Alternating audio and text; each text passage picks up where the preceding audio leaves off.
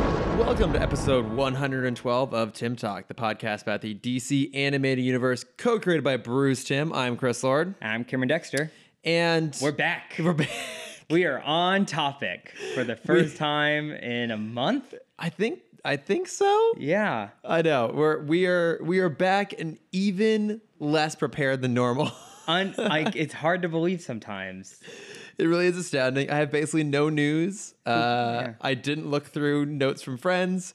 I have like one kind of bad plug. Okay. hey, that's that's all you need. Guys, I was in Denver all weekend and I just spent 12 hours yesterday traveling. I'm exhausted as fuck, Ah. but we're here. We're so excited to be here. Can you hear the excitement in my voice? As yes, so much. Can you hear it? Yeah. Yeah. No, actually it is it is nice. Uh I I miss Batman Beyond. Yeah.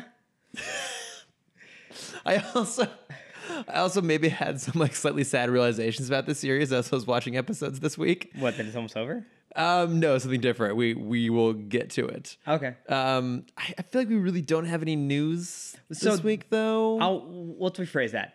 We have news that we're not ready to talk about. a lot happened. We just don't. I didn't have time. We don't have to- a, a good. We don't have. I mean, we don't really analyze. We just kind of summarize. yeah, I But don't. we don't have the bandwidth for either right now. No, maybe I did. I already make notes about news. So we, things? we had uh, we had a bunch of trailers come out this week. Oh, plus all the Oscar stuff. Black Panther won three. yeah, back Oscars? Mm-hmm. Black Panther won three. Yeah, um, the winningest film of the night was Bohemian Rhapsody. That's weird.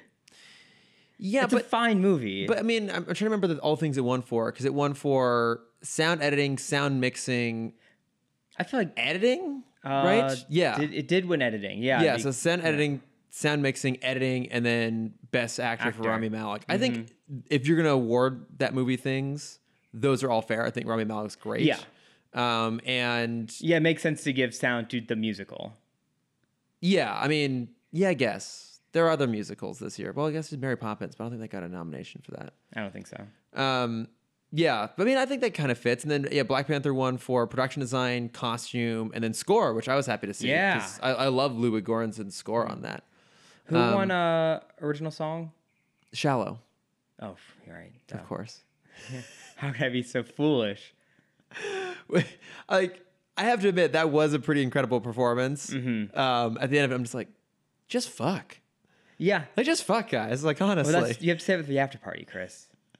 I did have a friend point out, and I didn't notice this when when we were watching it, uh, but a friend pointed out to me that at the She was introduction, orange. But she was She was bright orange. bright She was orange? traumatically orange.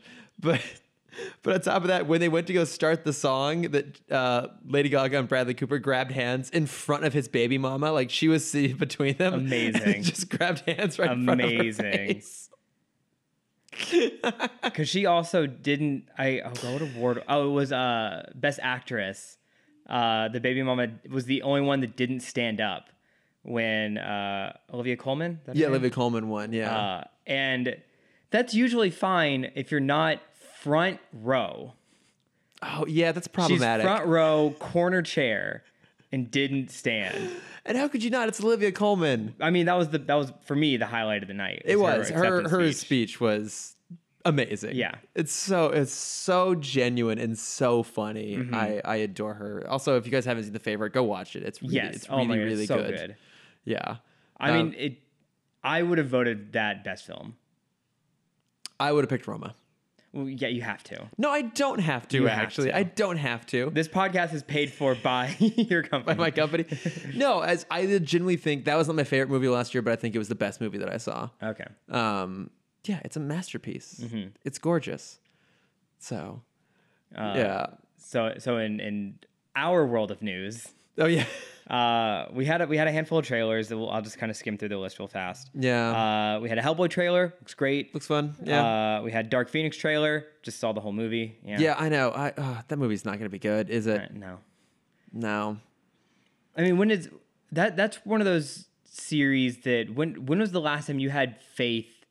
Not counting Logan, you had faith in an X Men film. Well, I mean, I had faith going into Apocalypse. Okay. Well, because I, I look, I, I love, assume I did too. I just don't remember anymore. right, yeah, because it was such a horrible experience. Like, so I loved First Class. I was super excited about Days of Future Past. Days of Future Past I enjoy it for what it is, even if I am sad that they didn't spend more time in the 60s, like doing classic X Men stuff. But I was like, okay, I get what they're doing with this though, and for the most part, it's a really good execution of it. So then going into Apocalypse, like, oh, I love Apocalypse. They did a great job with Futures Past. This is a really great cast. Um, yeah, super excited for it. Then it's terrible. Yeah.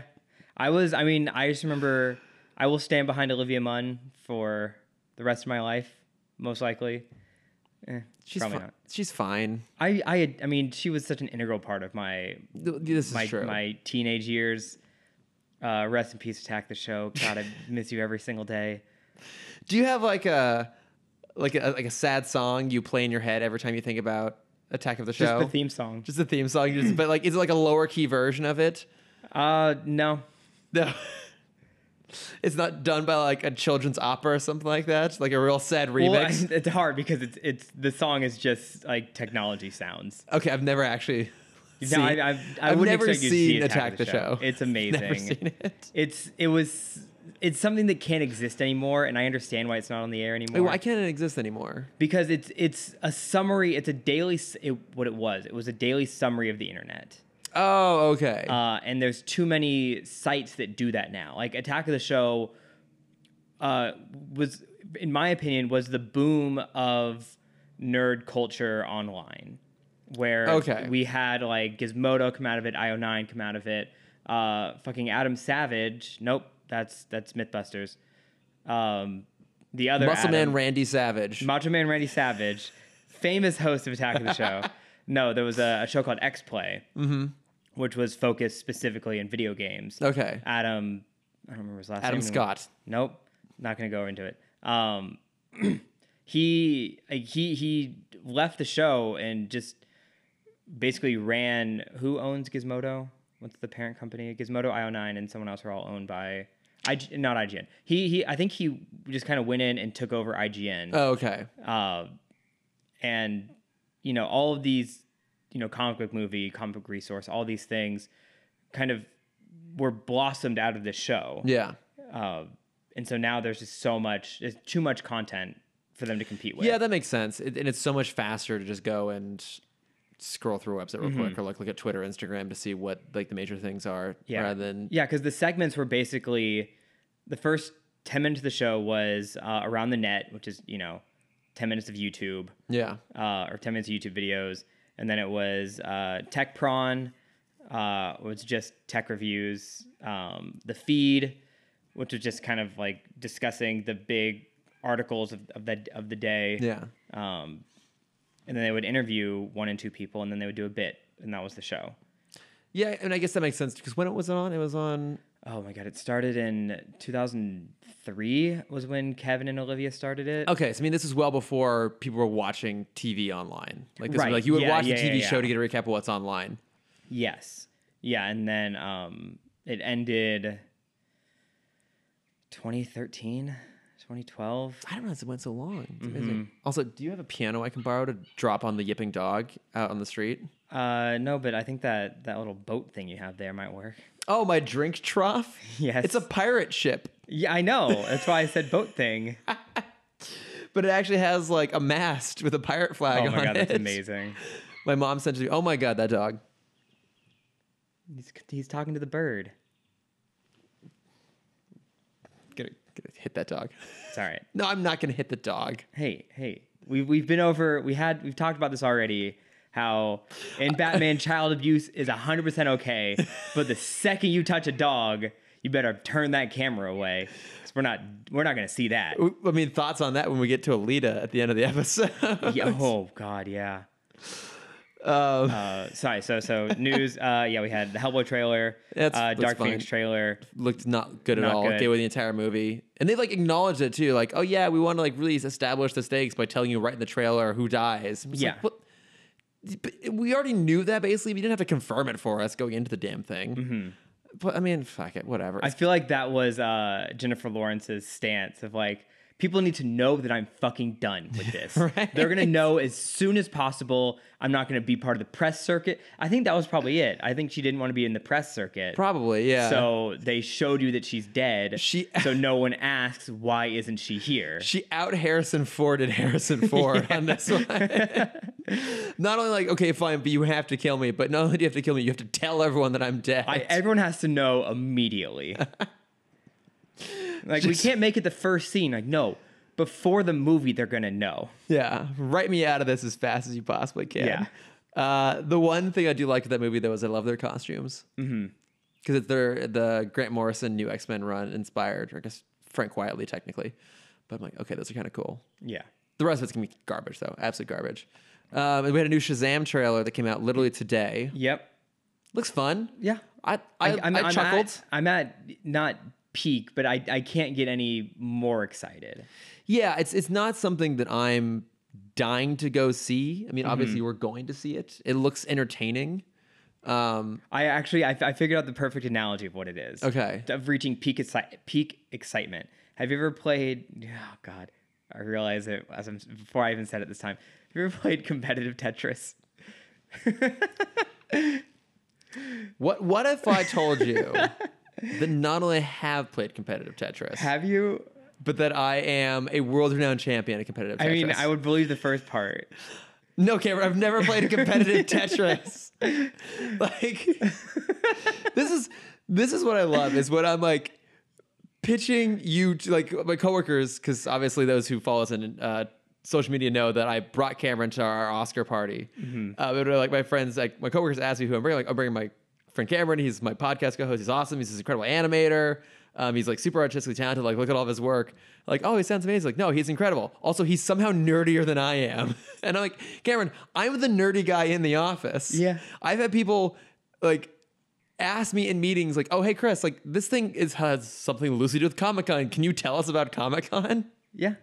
Like, I'm the nerdy guy, and I'd be like, "No, no, he's he's nerdy. Mm-hmm. He's real nerdy." I I like to to normalize the weird.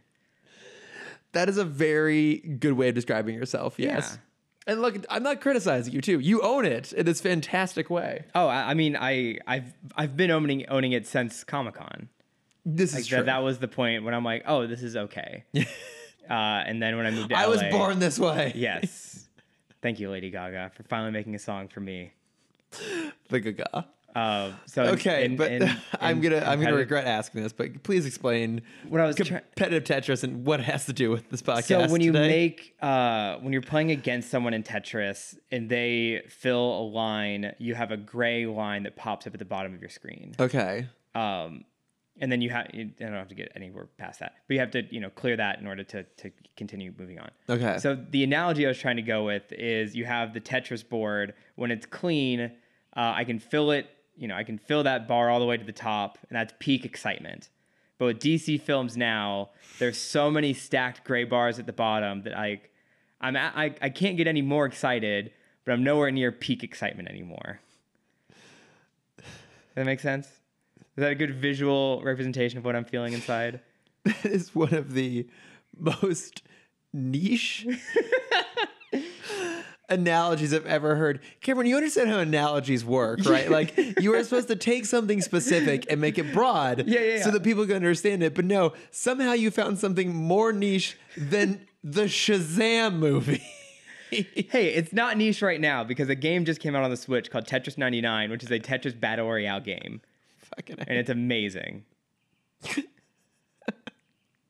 you know what battle royale games are? I no, assume? what are bad? Is it like um, Smash Bros? No, it's it's it's the it's the Fortnites, the PUBGs. Oh. it's the you're in a hundred person arena. Wait, so last there's man 100 people standing. playing Tetris at the same time? Yes, that's why it's Tetris 99 because it's you and you're you're competing against 99 players. How does that even work? Uh, you're just kind of paired with one.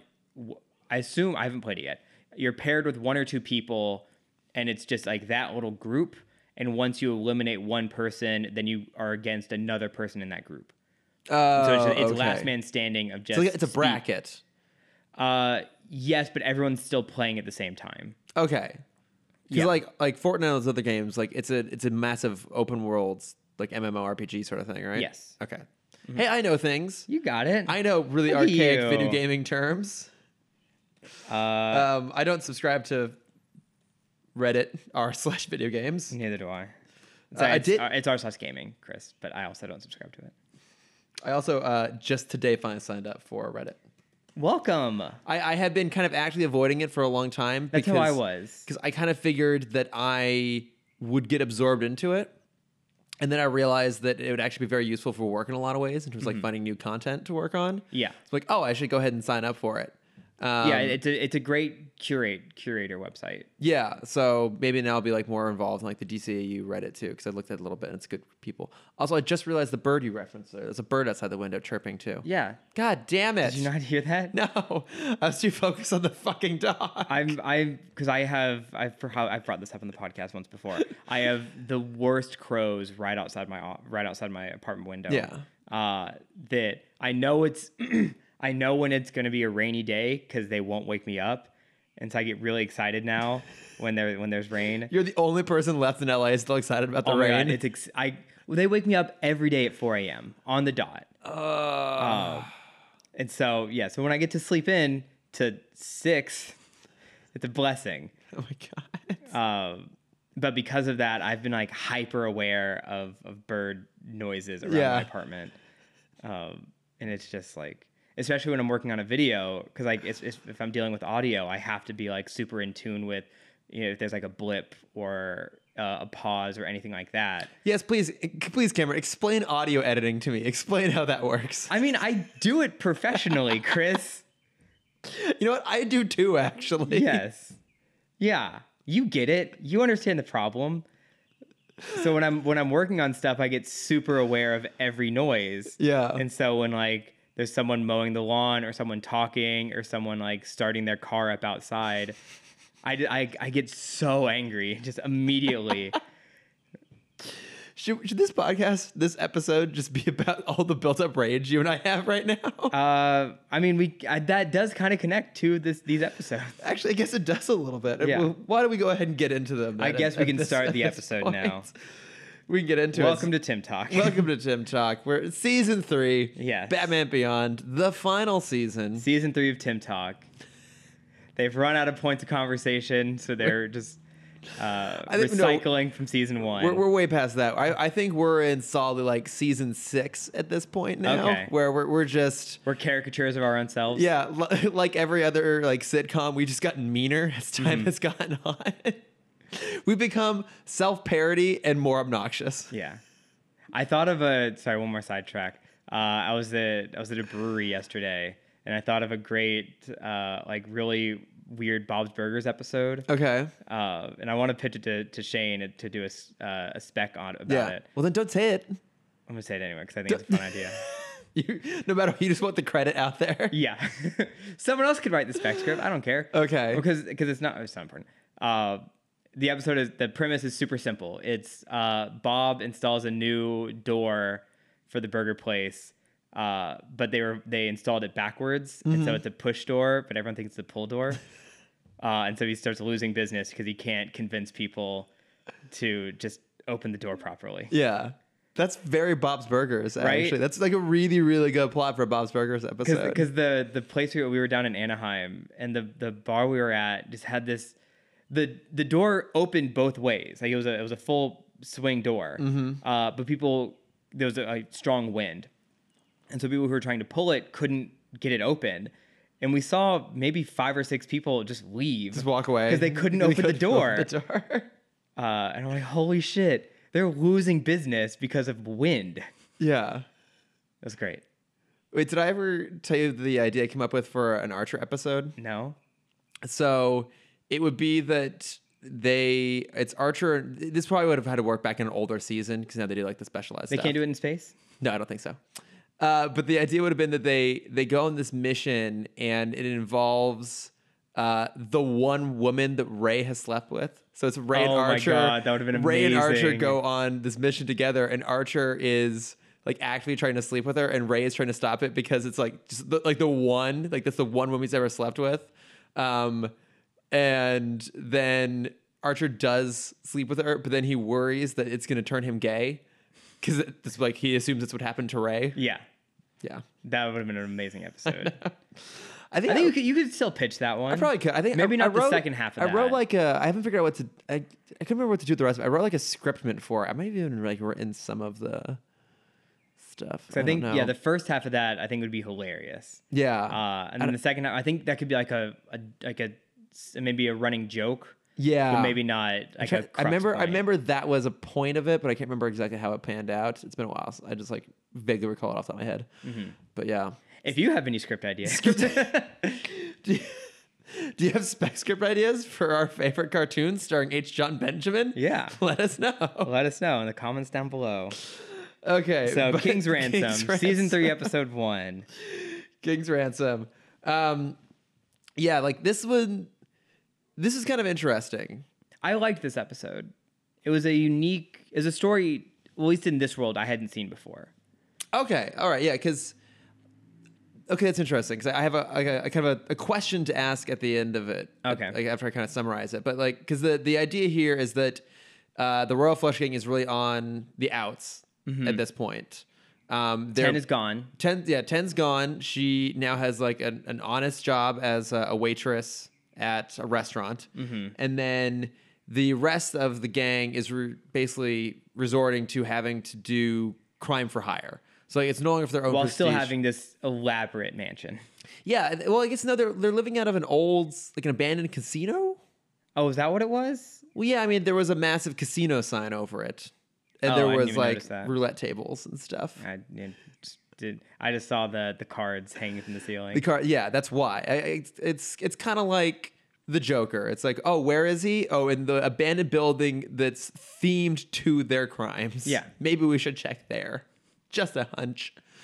Um, but yeah, so now they're stealing like really old. sorry, sorry. you excuse me. you bastard.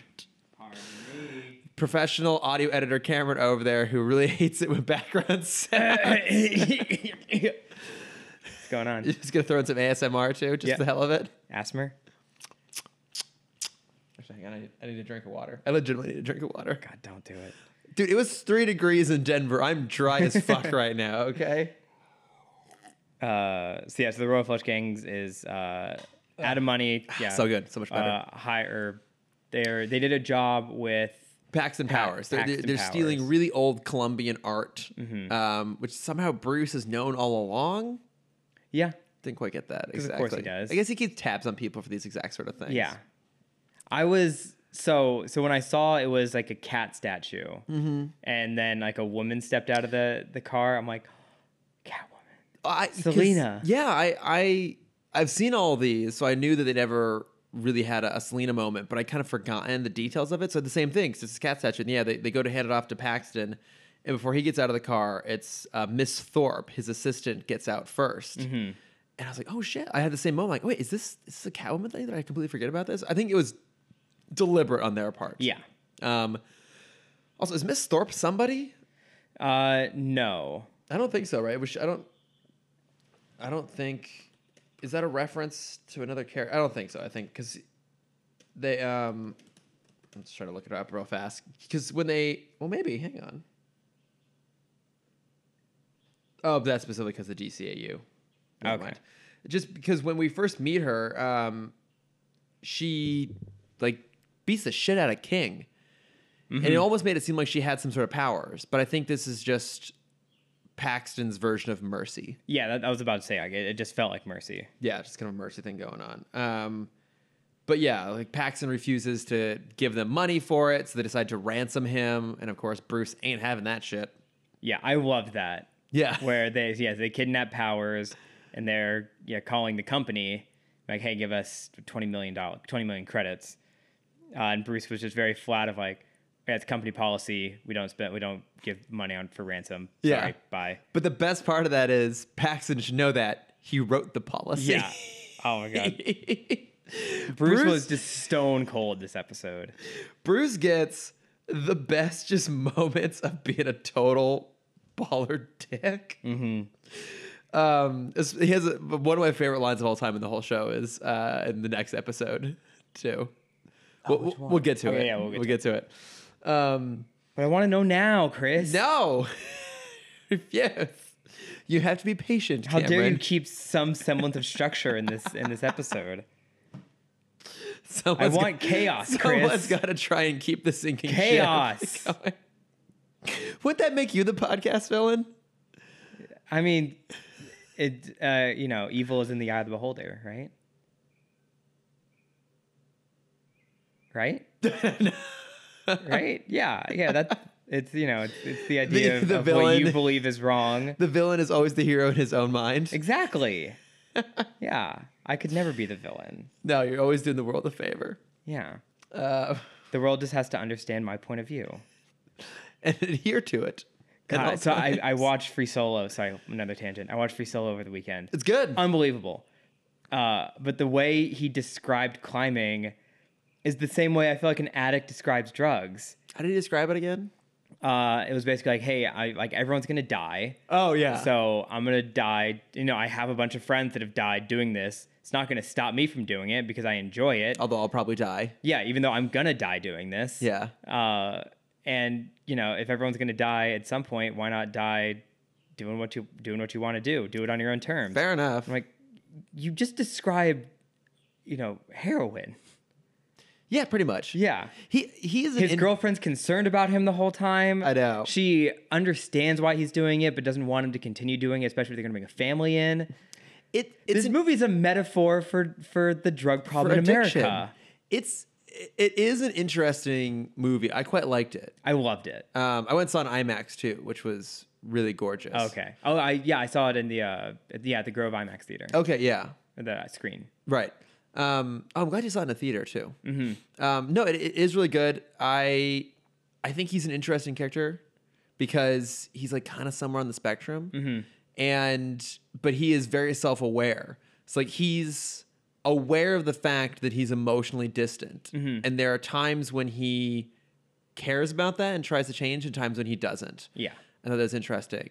Um, well, I mean, they even go into it a little bit because Yeah. the mom, the you know, the, the the brief interview with the mom, where she's like, "Yeah, uh, we called him names very well through his formative years." yeah, Um, what, what surprised me about the show or the movie was how heavy they leaned into his relationship. Well, I think they had to because they had to give us a reason to care about him because he himself is not a super likable character. I mean, he's a person, but we're, in the context of the film, he's a character. Yeah. And then on top of that, we also know how it ends. Yeah, he does it. Yeah. So you're not really, uh, there's not the suspense of whether he makes it or not because you know that he does. So they had to like kind of manufacture that suspense and also find a find a, an avenue by which to get us invested in him. Um, and so I'm.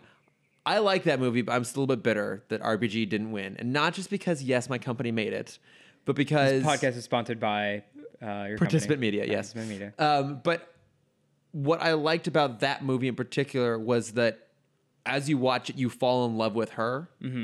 And a huge part of that is all the people around her and why they love her so much. Yes.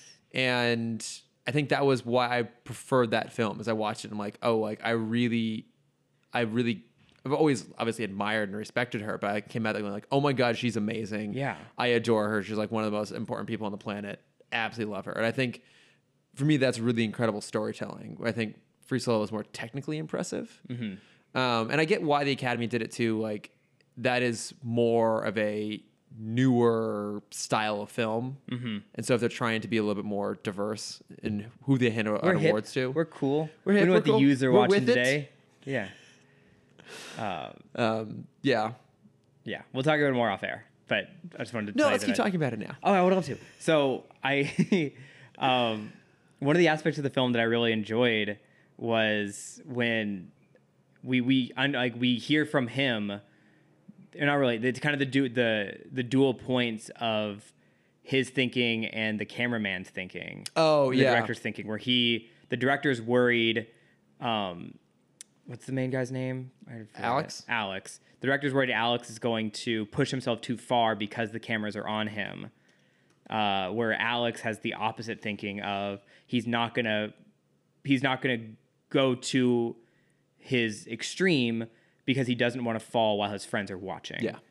And I thought that was very interesting. Like that that was kind of the most emotional part for him Yeah. where he's like, yeah, I can't. Like, if I was doing this by myself and I fell, it's whatever. I'm just Yeah. another number. I'm just another guy. Yeah, But if I'm someone doing will it in find front of my my body. friends, then it's then it's traumatic for them. Yeah. It's really good. Go watch it, guys. It's amazing. Yeah, that's our early bat plug for the episode. Yes. Go watch Free Solo. Even though you already plugged it. I already two watched weeks it a ago. few weeks ago. But it's fine. I think this is how it normally happens, though. It's normally the other way around. Like, you will pit, like, plug something, and then weeks later, I'll finally catch up to it, which is going to happen later this episode Great. again. Um, Uh, yeah. Sorry. So we're, we're in this episode. oh, oh, well, Bruce refusing to pay the ransom. Mm-hmm. And so Paxton tells them that he's got this secret stash of all this Colombian art. And they can go and steal one of the crowns and make money off of it. Um, but then Paxton's like, well, actually, if you kill Bruce Wayne, then I'll be promoted at the company. Like, I'll take his spot at Wayne Powers. And, and I I'll can have all the keep- company assets. all the company has. I can do See, I anything like you that want. because that's something.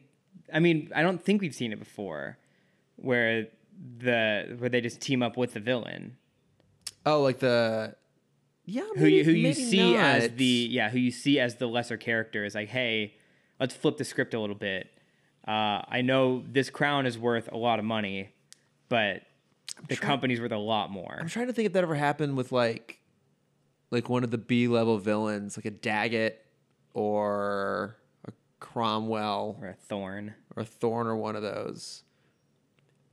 Maybe, but I do see your point of taking it's it's an interesting evolution for both King and the rest of our Flash Gang and Paxton. and and also the dialogue between king and queen i really enjoyed because it's Mm-hmm. very much a power struggle um, of queen wanting him to live up to you know the family name and king you know kind of stumbling his way Yeah. I- through everything I think was this the first episode that acknowledged that it's she was part of the Royal Flush Gang family? uh, this is the first time i'd heard about it I think it is. I feel like this is the first time we've established the, the sort of lineage that she came from. That it was her who inherited the Royal Flush Gang, and that he has adopted the name King through through marriage. yes But yeah, she basically calls him out and being like, "You're like a pauper. Like you're just some like random. You're just like a hood, basically, who married into this family, and you're failing to live up to the prestige of it." yeah Just- it's- I don't know. It's an interesting dynamic, and I feel like they they also were kind of deliberately setting her up to be an empathetic character Mm-hmm. for good reason, as we will come to see. uh, Dun dun dun. dum dum dum. Yeah, and so Paxton and um, the the gang team up when Bruce and Terry kind of come to drop off the crown. They turn on him. Uh, Terry's knocked out by Ace. I, I enjoyed the movement of Ace because it's finally like it's like pure robot movement Mm-hmm. where they're not trying to emulate human you know human problems anymore where he gets smashed into a wall and instead of trying to like get off of it or out of it he just bends his arm backwards Yeah. to grab him That was kind of fun. yeah because yeah, he's always been like alluded to being a robot, but you're, to your point, they never really like fully embraced it. yeah and yeah now kinda fun to it's see it very happen. very much so Um. Oh, but yeah. So then, so then it's uh oh Bruce. bruce versus king and queen Yeah. uh and then ace 2 shows up Yes. Ace, in the ace, hole. Ace the pup hound comes and beats up king Which I loved. I- I, I mean, every time Ace. Mm-hmm. I just gets wanted them involved- to say, like, I wanted him to say his name. I wanted Bruce to be like, "Oh, my ace in the hole is here now," or He- something like. he makes a joke about it at the end. no, Terry makes the joke about it. I thought I thought Bruce did. No, because because Bruce asked Terry, "Why did it take you so long to get here?" He said they had an ace in the hole. No, Bruce says it. No, Terry says it. Mm, I'm looking this up. It's very much Terry that says it, because then it fades uh, to to King uh, back home. I don't think so. I'm pretty sure. I'm pretty sure Bruce responds with like, or like, where were you? It's like, oh, sorry, I got held up. It's like, well, it's fine. I had my own ace in the hole. Oh think no, so. god damn it, you're right. Hell yeah, I am. Also, hang. hang on. This is nothing. Well, kind of to do with this. Uh, never mind. No, no, no. I was I was gonna point out that you were wrong about something you claimed you were right about recently. when? What? We- I need to know now. You, it was something like you said. I I don't remember the context. It was like you said three. It was supposed to be two. And I'm like, no, you said two. We were going back and forth. And one of my friends listened to the podcast and backed me up on it. I can't even remember. I can't Okay, even that's remember fine. while I'm trying to be petty. Oh, I got called out hard at uh, at um, at the Disney bar out here in Hollywood. I'm talking about. Yeah, I'm gonna talk about it. But you 'cause got it's funny. called out at a Disney bar? Yeah. It was- Why? I was. I felt embarrassed. Um, so it was the piano bar, the Darren Chris bar down, Yeah. down in Hollywood. Um, Tramp stamp grannies. yes, it's so it's it's, it's fun. Yeah, I need to go. um, and they were uh, the the woman playing piano was taking requests, and someone's like, "Oh, eye to eye," uh, and the guy singing What's with eye her. to eye? God, you scum! Wait, legitimately, what's eye to eye? It's the song from Goofy Movie. Oh, I've seen the movie like once. Mm-hmm. Yeah, yeah. So I mean, it's it's a it's a more niche song, uh, but what's his face? Ariana Grande's brother was there, being very interesting. Is it Frank? Yeah, Frank Grande. I didn't recognize him. I mean, I I didn't know who he was. I'll rephrase that. Yes. Um, but he's like, no, we're not doing that. I don't know that song. Uh, and so she took the mic from him. She's like, okay, well, I'll sing it then. so that was great. Yeah. Uh, but some, uh, then she made a comment of like, oh, this song is older than you. And he's like, I was born this year. And I'm like, oh, that movie came out in 96. And without missing a beat, she goes, it was 95. Try again. And I'm like, oh, oh, that hurts so much. Was she right? Oh, yeah, she was. Ugh. What's her name? I don't remember. Like Lauren, I think. Whoever you are, my- I- I, I- send you my love. I, I put a $5 in the tip jar and just left. I mean, the, the only noble exit at that yeah. point. I didn't, she didn't even look up at me. Um, just like, just like started she playing the didn't even, song. like, didn't, look even, at- wo- didn't even, didn't even like, acknowledge recognize. you. Because I mean, I do the same thing. I, d- I s- I did that in a meeting this week and I, I, I regretted it immediately. But someone was talking about like Mickey stuff. And like, oh yeah, his they just celebrated his 80th anniversary. It's like 90. Uh, and I'm like, what? I'm like, "N- what? Nothing. But, but that- see, at least she owned her shade. Oh, yeah. Well, I mean, she was also in the power position. I was not. yeah. Did you like grab someone else's glasses just so you could push them up the bridge of your nose? Go, um, Um, actually, actually, the VHS release date was actually January 1996. So technically, we're both right. Uh, that's not true.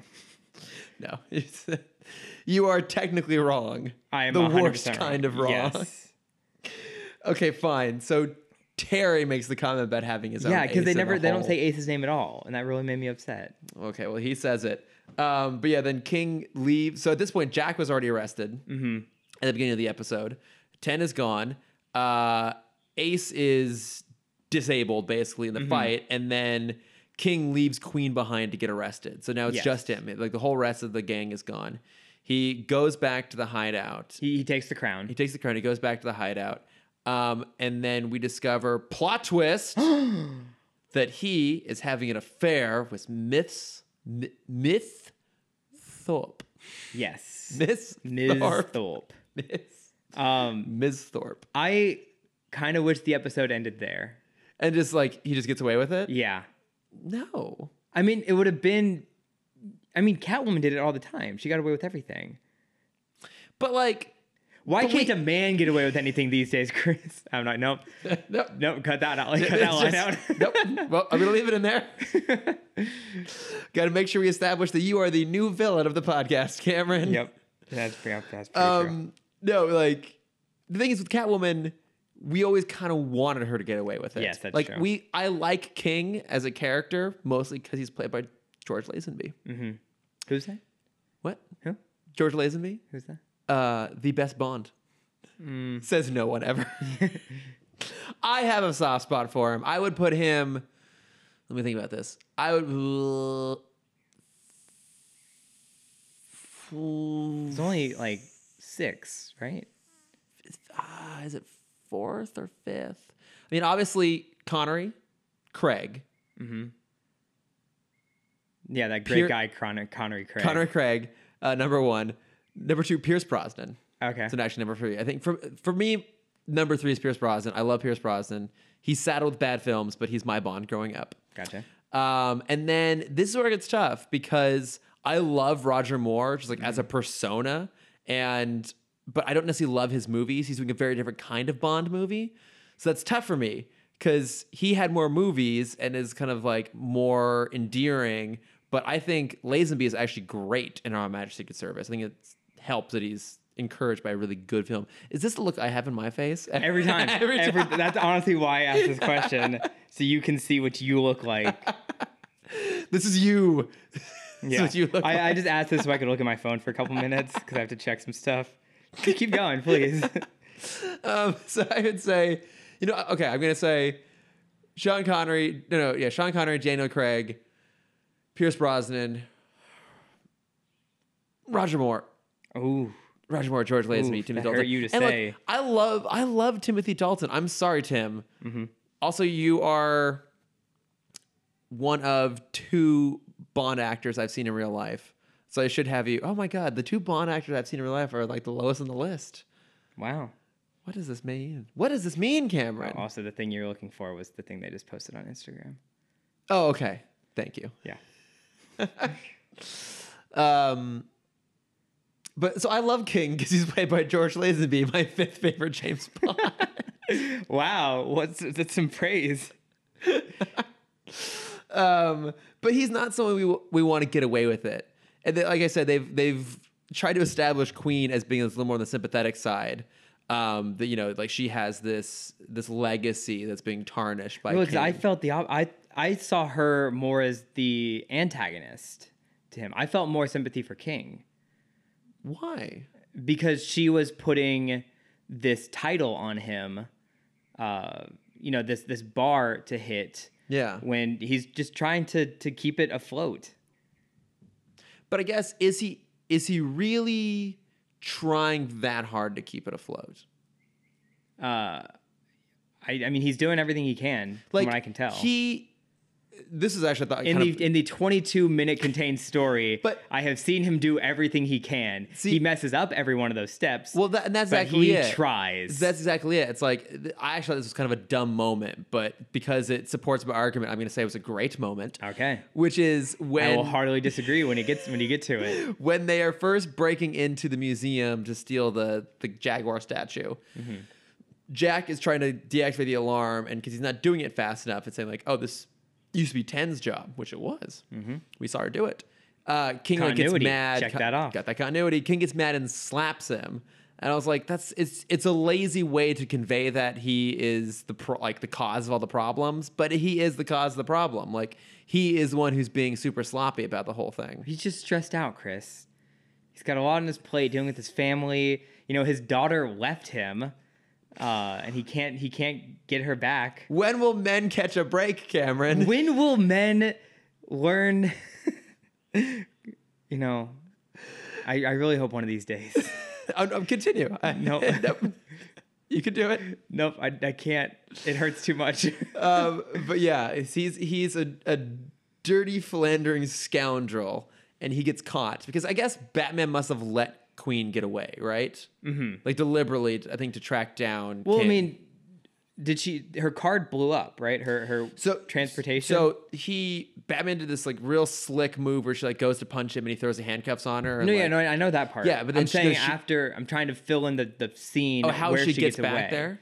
Because I imagine it's she just starts running and Batman goes, "No way, No way. stop!" no. Yeah, yeah, because she like pulls out the, the card and like cuts through the chains. But Mm-hmm. he, did she have a playing card left? I don't think so. She probably caught a lift.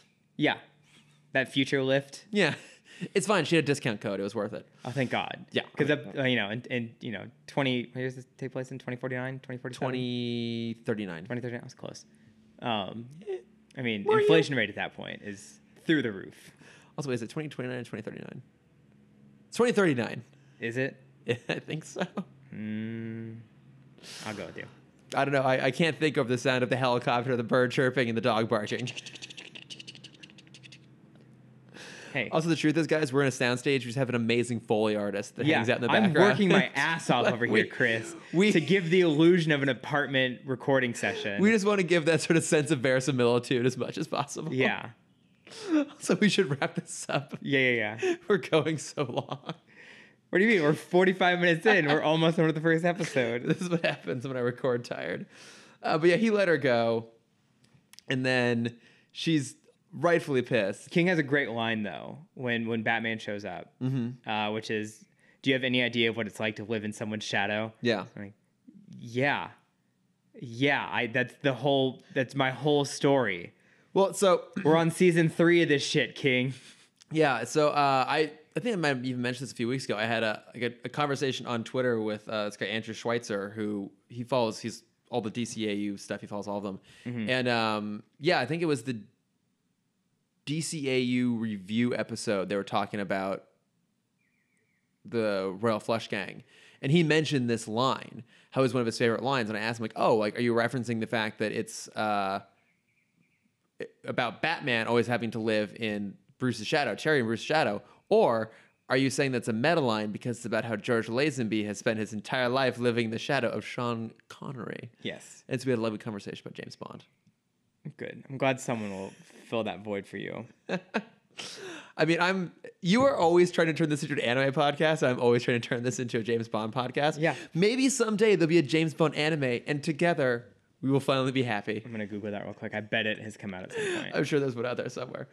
Um, but no, I did love that line there. And like I so I wasn't super taken with this episode, Okay. Uh, but I did like that it at least was trying to evolve the villains.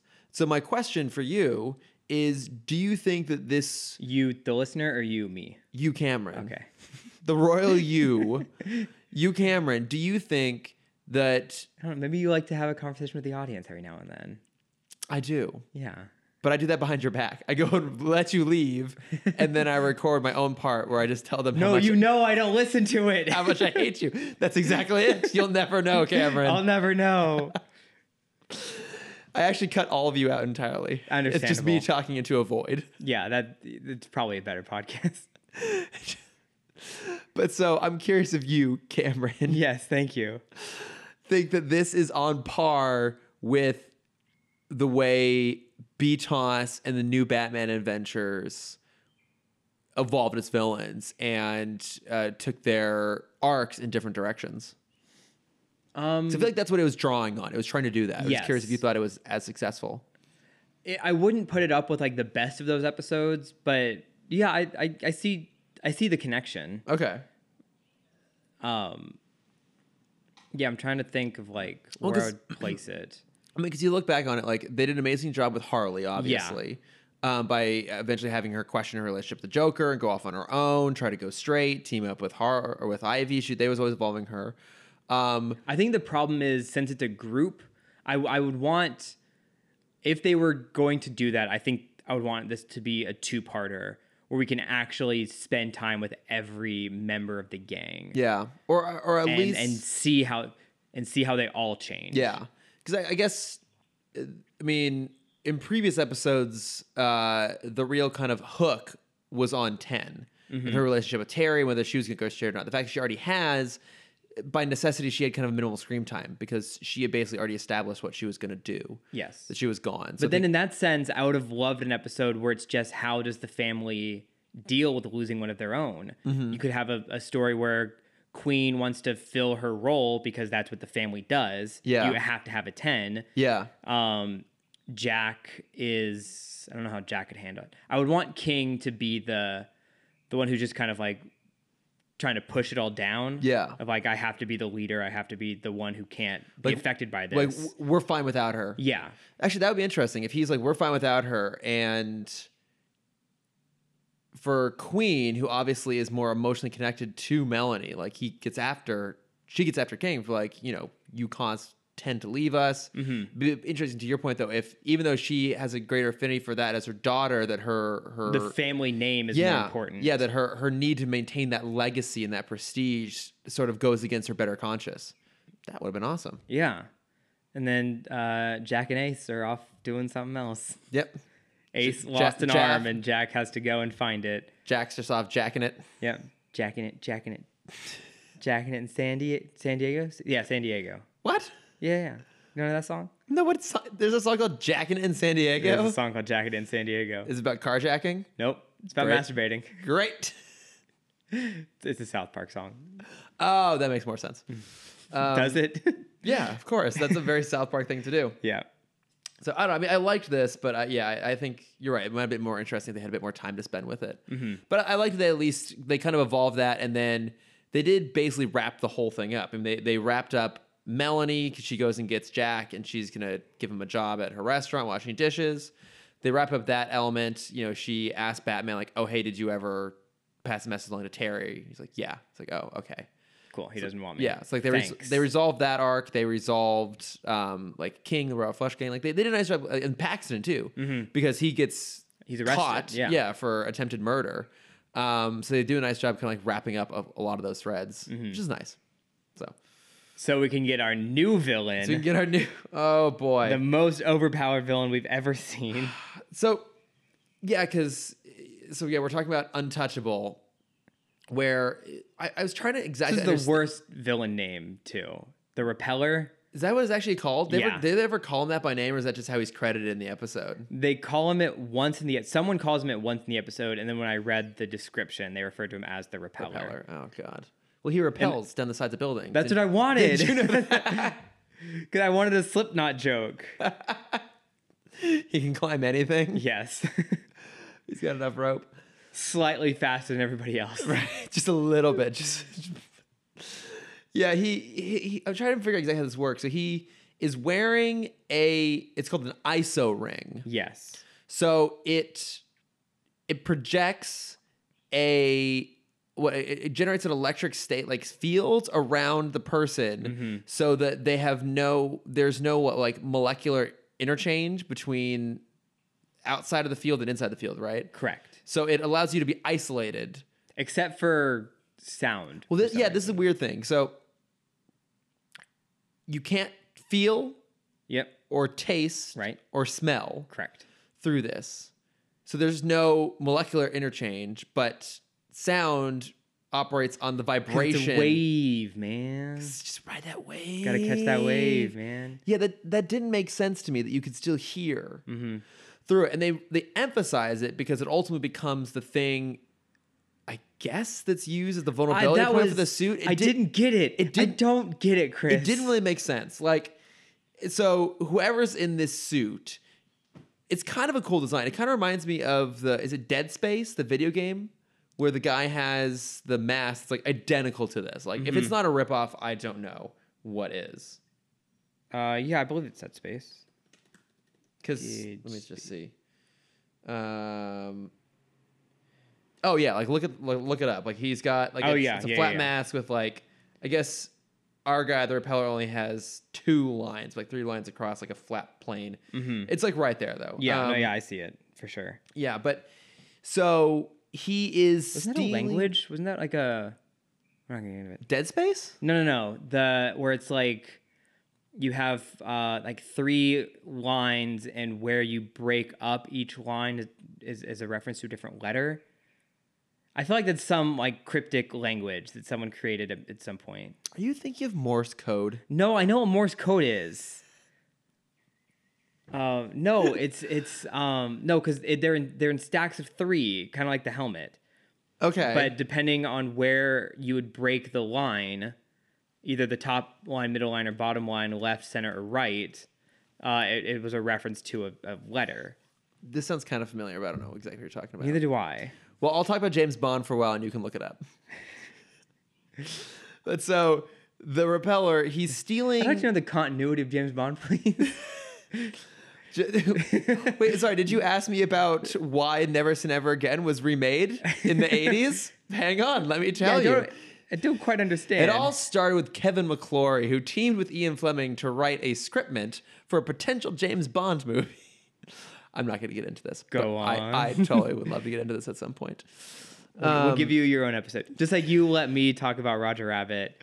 You you can have a James Bond episode at some point. I can. You can. You've been such a good boy today. Well, I mean, the thing is, is that over the course of this podcast, which one presumes will continue to run for at least another couple of years, we One will would have a new, assume. we will have a new Bond film. yeah, that's true. So you damn well know we're doing an episode, maybe two on that. like A four-hour sitting. Clearly, Shane is going to be there, and if I can make it happen, we're going to do a crossover with James Bonding. Mind you, that will never happen, but one can dream. We can try. Yes, I dream a dream. We Cameron. have very loose connections. That's tr- that's true. Uh, I don't know if I want to exploit that connection. no, I don't think so. Okay, but so the repeller is stealing these isotopes. Yes. Which uh, I guess he can then someone can use the combined together to make some sort of explosive, and he has clients that he's selling it to who never make a reappearance at the end of the episode, which I thought was kind Why of would weird. they? Like you think they would try and like wrap up that element of it. Um, wait, does he ever even try to steal the third element? I don't think so. Um, yes, because that's when he fights Batman for the second time. Is they're at the building, um, and he's like, "I expected to see you here, Batman," and then I don't remember what happens after that. I kind of, I kind of, Oh, oh yeah. I was guess he, fading in he had and out this already episode. stolen like was it like the alpha ceruleum? yeah, yeah, alpha, beta, and he's going for gamma. that's right. The beginning he's stealing the beta ceruleum. That's right. Mm-hmm. So he's stealing these things to give up to s- like to hand up to some client. Um, but Bruce realizes that this is this ISO ring. This is the Red X episode of Teen Titans. Do you remember the first time we meet Red X? vaguely It's the same episode. It's literally the same plot. like he's stealing different components. Yeah, he's stealing three computer chips Oh. for Slade. that's right. Yep. That's right. I do remember this now. Um, but they did it better than Teen Titans. they did better in Teen Titans. Oh, yeah. Well, the Red X episode. Red X is so cool. Mm-hmm. Red X, uh, Red X episodes are great. Like this is this is not particularly good villain. Because so he's stealing these You're things. saying there's something wrong with the repeller? Yes, he's repellent. Um, so he's stealing these things. Bruce realizes that it's probably this iso belt technology that Wayne is devel- Wayne Tech is developing. Mm-hmm. So we go to this lab where we meet Irene, who is a woman on, with Irene. with. realizes, come on, Eileen, right? Nope. Is that sure? Never mind. Never mind. Uh, I was gonna say there's a there's a really fantastic crass joke about come on Eileen, but we're not gonna go there. No. So we meet Irene, who has some sort of unspecified disease. She has a bubble boy disease, basically, that she can't be exposed to the Mm-hmm. Well, outside. there's also other people in that room. Yeah. Because when we first walk in, we see a kid sitting in his cube playing with blocks. yeah. They, they, they all have some sort of disease means they can't be exposed to the outside atmosphere, so they're inside these containment chambers. Yes. They also have these like big ass bubble suits that allow them to kind of go out and about. But the great thing about this ISO belt is that that barrier allows them to go out into the world. And Terry meets Irene. He's like, "Oh my god, what? You've never like gone outside? What? You should do that." And so Is- Are you saying you're you're attractive like a female my age, but you're naive like a child? Ah, oh my god, it's like you were born sexy yesterday. wow. I have so much to teach you, me, an ordinary man. Now, what I do like though is that this episode has a surprising amount of self awareness about this for having been made in 2001. Dana's on her shit. She's on her shit because Terry and like I was even wondering like, are they gonna acknowledge Dana's existence? in This or has been other instances where like Terry No. just like falls in love with someone that's not Dana. But yeah, he's they're at Cheesy Dan's like the Chuck E. Cheese, presumably with Matt. I, I like to think that they weren't. They just went there on their own date. that's, just like where they hang out. decided to go. Um, That's the mall for them. Yeah, let's It's a go kid's to playhouse. the mall today. Today. Uh, so they they go there, and he's going on and on about how special Irene is, and Dana like calls him out, and he's like Terry even says like, "Oh no, like I couldn't even touch her if I wanted to," and she's like, "Yeah." That's the problem. All you men want is something you can't have, and you're willing to like ignore or dismiss the thing you have to get it. And I was, sup- I was Damn girl. yeah, I was like right on, like power moment from Dana there, calling out Terry on his bullshit. But it's not even just that she calls him out on it. Like the whole episode kind of calls him out on it because they basically do what you just described. Like he, she decides to break out. Mm-hmm. He goes with her, takes her like to the beach, so she can Yeah. go into the water for the first time. Which is the the rom com thing to do. Yeah, exactly. oh to my the god, you've beach. never seen the beach. Also, like this was the East Coast. Tho- those beaches are not that nice. Well, she's never seen. She doesn't have any comparison. Well, I guess that's true. You start you, you start a very low bar, so you can just keep. You don't have to go straight to you know. You don't have to go straight to Hawaii. That's true. or She's gone Greece. from like a prison cell sink basin to the ocean. It's a it's a step up, even if it's New Jersey. yeah, So, but he takes her out there to go. new New Jersey, oh, that's true. Neo Jersey. neo yeah, neo Gotham. So he takes her out there, um, and then, but she gets in trouble with what's it's a doctor I didn't write any of their names down. Dr. Katz, that's not his name, but So we're, we're gonna go we're with gonna go with it. Gets in trouble with Dr. Katz. Now, when you we met him, what was your thought can, we- can we- also? can we do Dr. Katz and Dr. Eisner? oh, right. Well, actually, Dr. Katz was a, a cartoon. Oh, that Dr. Katz. Yeah. I actually met the real Dr. Katz. Hmm? So so the cartoon Dr. Katz is modeled like or is based on this guy, this real person named Dr. Katz, who I th- I think he's actually a trained psychiatrist, but he's like a psychiatrist to comedians. So they built Okay. a show around him, like an anime show around him. And I PA'd on a like spec documentary, if you will, about him. So we went up to uh, what's the big comedy festival that happens in San Francisco every year? Oh, uh, oh my God, I don't remember. It's the one that that uh, Janet Varney co-founded. yeah, and um, what's his face is always there. Jack Black is always there. Yeah. I, don't can't, I remember. can't remember the name of it, but um, we went up to that and um, basically I was peeing as a documentary f- film crew was filming a 20th anniversary episode, like a 20th anniversary live stage like version of it. Mm-hmm. And so it was Dr. Katz, and then H. John Benjamin played his son on the show. So H. John Benjamin was there. Of course he did. And the comedians he was uh, talking to were Ron Funches Aw. and Pete Holmes Oh, and um, Emo Phillips too. He was, I guess, he was a character. He was on the original show. They brought him back for that. Gotcha. And so I was just like this fly on the wall, hanging out in the green room with all, With of all these, these people. amazing- It yeah. was so overwhelmed, but I was really excited because I made a joke and I got Emo Phillips to laugh at it. oh. And I was like, I made a comedian laugh. Look at you. You have a new career path. Ah, it's good times. Yeah. Unlike this episode. What?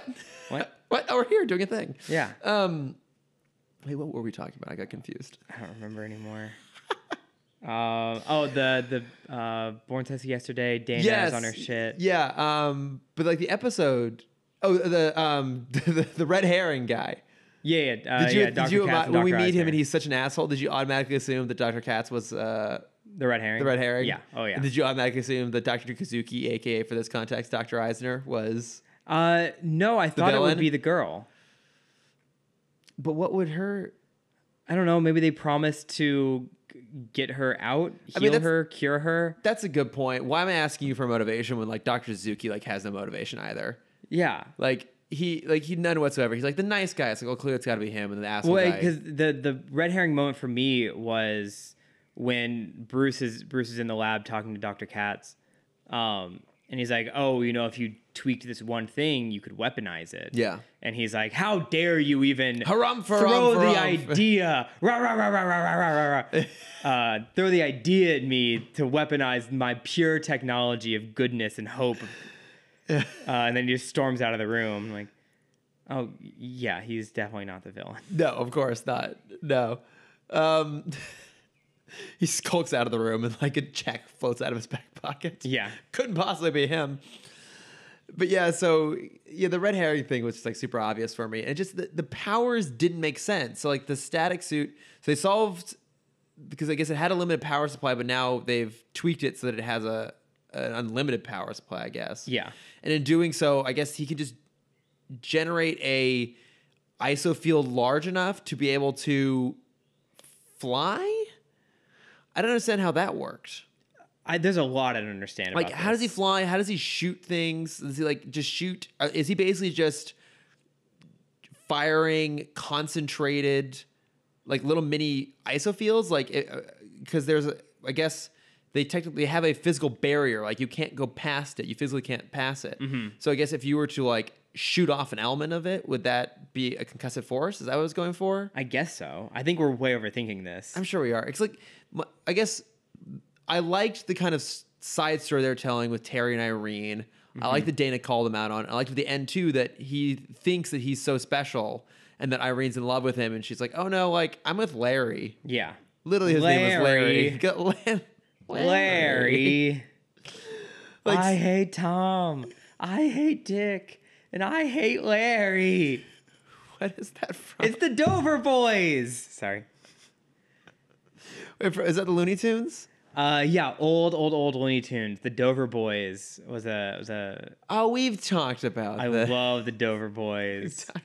Yeah, I learned. I learned recently it was one of the early adapters of smear animation, which is when they um elongate a body part to make to make the movement feel fast Oh. and smooth. Yeah, isn't that the same? It's like what? It's um stretch and Squash Mm-hmm. and stretch. Squash stretch. yeah. It- yeah, it- it's similar to that. Oh, okay. Yeah, smear is when it's like, um, is when uh they're doing like a like a U movement, uh, and there's there's still like you know kind of the, the head, part of the head just stays in the back while they it follows through with the U and then it kind of snaps back in.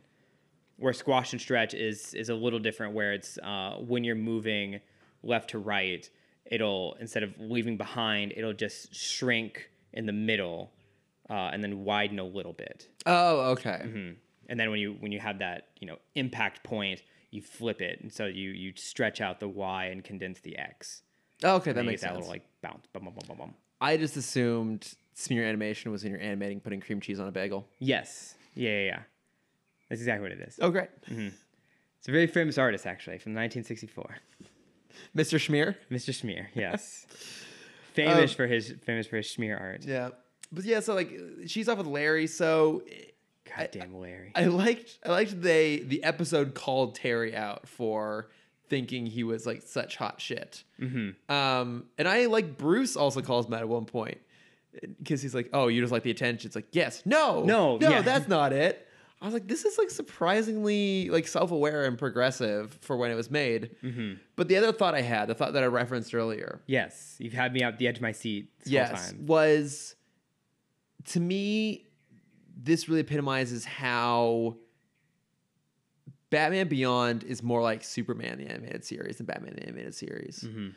In that because your protagonist is so powerful, you have to, and it, and it has a sci fi tinge to it already. You have to come up with these like really powerful villains to throw up against him, and then you have to manufacture vulnerability for that villain. But there wasn't that there was no vulnerability in this one. Well, that's the thing. They had to manufacture it. Like, Yeah. but that suit, that thing should not let sound transfer through. Mm-hmm. The molecules wouldn't be able to vibrate past the barrier, so it shouldn't work. But they, like, they could have just ignored the fact that you can still hear through it. But they had to emphasize it because they had to come up with some way for the whole thing to work. yeah. They also already have a villain that had that problem. Oh yeah, with Shriek. Yeah, we already have this villain. Yeah. So at the end, when Terry and and uh, Doctor Dr. Eisner. I, Dr. Eisner, thank you, end up in that turbine Mm-hmm. and turn it on. I thought it was gonna be like so powerful that it, it even that was able to suck like suck him into it. But no, it was just super super loud. Mm-hmm. Yeah. That and I was very like, dumb. it was just kind of dumb. And like, why if it's so loud? Like, what was the purpose of turning off the like the ISO field? Like he's like, oh my god, this hurts so bad. Hang on, let me pull my hands away from my ears long enough to turn off my belt. Back they go. Still hurts this is better. it just it, it felt like they were having to manufacture all this stuff it didn't feel organic yeah. um and I, I don't know if just with BTOS New Batman Adventures, if the just the stakes always seemed higher because the threat was always more serious, or like you would you would kind of believe when Batman would get injured more so than this, where like at one point in this episode he gets pushed off of a cliff and like, well, he can fly. Yeah. His suit can fly. He's got glider wings and he's got built-in grapnel guns. Yeah. And his suit absorbs damage. Yeah, so it, it just it all felt a little flat Yeah. It's Batman with kitty wings. to me. The point the the point in, for me in the episode where I'm like, why are we doing this? Uh is is the third time they meet up to fight. Uh and he's like he's like, Batman, you know nothing you can do can get past my ISO field. He's like, Well, you haven't seen this new batarang. And he throws it and it wraps him up in titanium. He's like, This is the strongest material in the world. And then he just breaks out of it Breaks through- again. just breaks through anyways. Again, it's like why? Like, what was the point of dedicating two minutes to this? I, I guess the when I, nothing changed. No, no status of either character shifted an inch. I think the idea was that they had to make it seem like he came to the fight prepared in some capacity, mm-hmm. and I, I I mean I guess that's pretty cool even of um Batman animated series. Like Batman would show up with the the antidote to the animal transformation thing, and the vial would get smashed, and he had to come up with something else. I think yeah, I think just because it's it's just another batarang, I think Yeah. that's why I'm like, what was the point of this? Yeah. Like if he had some kind of, you know, detonator or thing to turn the suit off and then that breaks, I think I would have been fine with that. Yeah, but it, it just felt a little bit half-assed. And the whole thing, I, I mean, the whole thing just This felt whole episode felt a little, a little bit half-assed. Um, but it did have a reference to Bloodhaven, which that was cool. Mm-hmm. And then it did have that amazing line that I mentioned earlier as well, which is when Terry is talking about Irene and Bruce calls him out on like wanting the attention. He's like, "Wait, no, it's like it's like uh, you wouldn't understand." It's like, "Oh, actually, I do. Women used to throw themselves at me. Well, what did you do? I stepped over them." I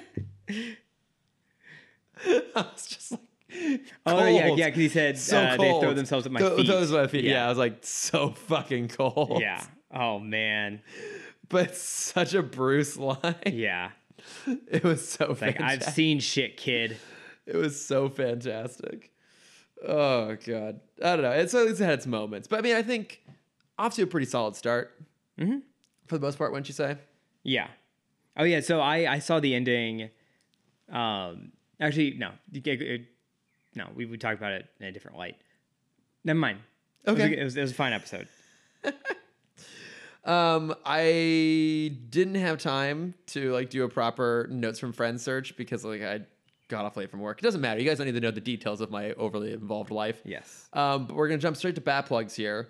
Um, I'm gonna start us off because I know you have so much to say about your I'm bat gonna plug. speed through it as fast as I can. Okay, yeah, whatever. Yeah. Mm-hmm. We don't. This will be a long episode.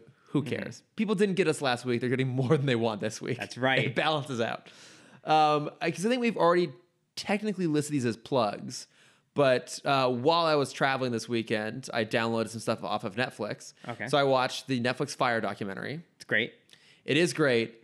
Do you get the the? Did you ever see the memes where it's uh? The the blowjob memes. yeah. Yes. They're so good. They are they are really good. Uh, our friend CJ had sent me one too. Um, oh yeah, because there was a headline about how like the blowjob meme guy blows it or something like that. It Yeah. was so good.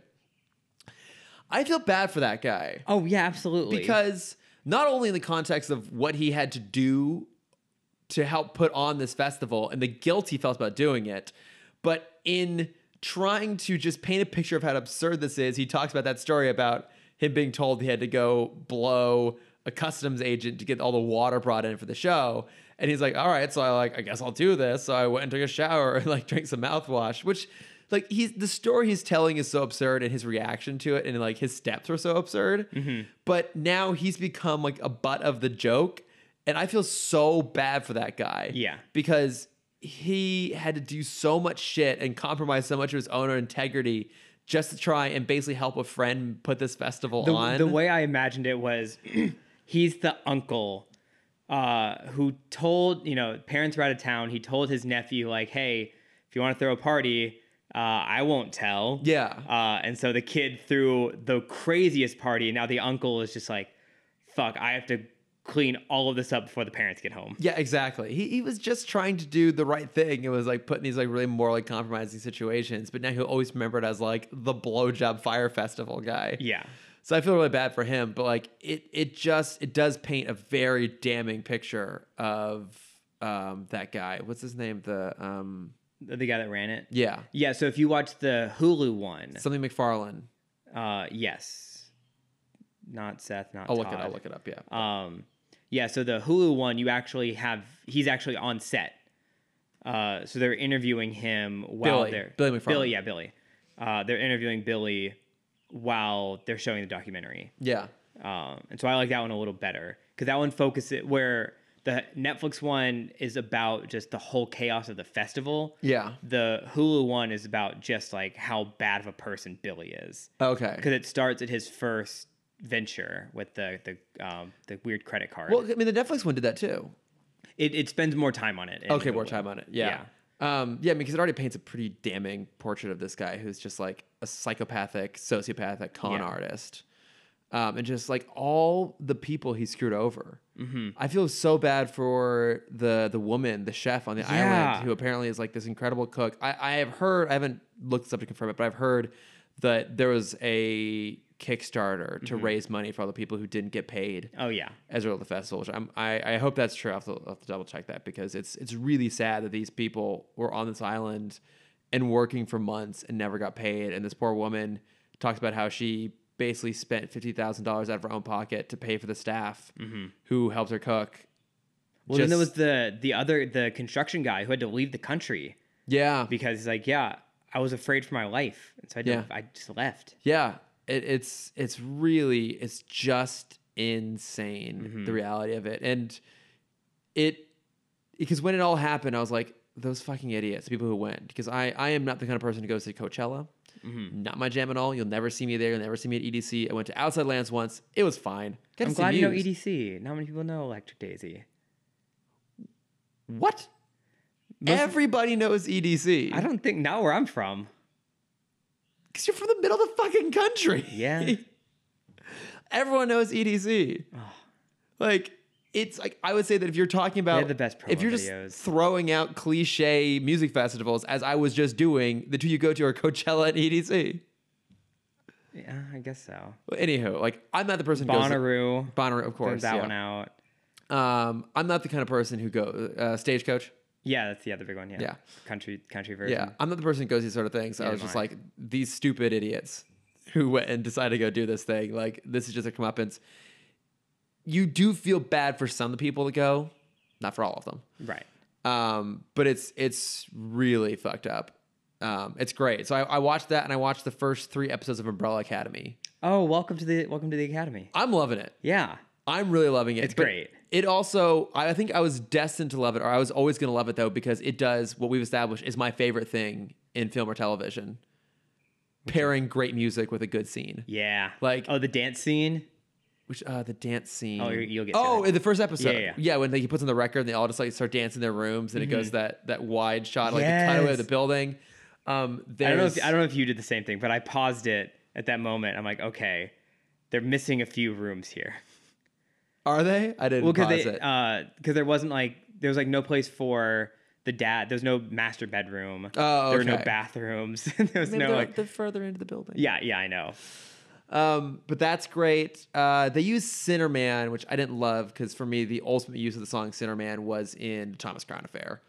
And it's now become kind of like cliche a little bit. Um, although it was well used in Sherlock and also the trailer for the movie The Front Runner.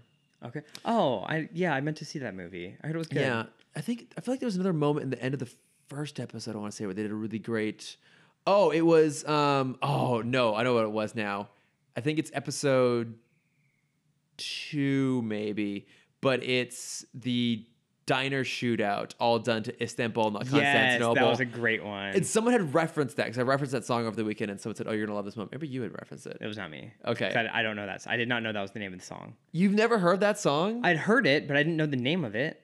oh my god, that's one of my. Have you ever seen the the Tiny Toons sketch they did to that, where it's basically Tiny Toons did a music video to that um, song, and it's um, what's the duck's name in Tiny Toon Adventures?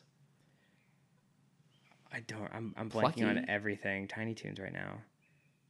But it's it's he's like a I was detec- more of a Baby Looney Tunes guy. Oh, fuck so- off. he he is like a detective in Istanbul, and he's supposed to like track down this like uh, Maximilian. It doesn't matter. Okay. It's great, but I've always loved that song. Who um we are giants, right? Isn't that who sings it? I, I, you're, you're past my knowledge point. Okay. Anyways, Umbrella Academy is amazing. I think you've already plugged it, but whatever, plug it again. But uh, I now leave the floor to you, Cameron, to discuss what you've been wanting to discuss for weeks, and we, Okay. we couldn't last time. Yes, I'm gonna throw one super quick plug in. How for, dare just for you. uh, Oh, okay, go right ahead then. Because you will really like it. Because I think we've talked about the series before.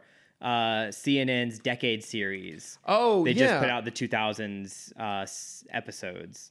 And they're great. I watched um, I watched the ones that I care about. So uh, TV, movie, and music. I saw a bit of that actually, the TV one, because they talk about um, the real world and like queer representation in TV, right?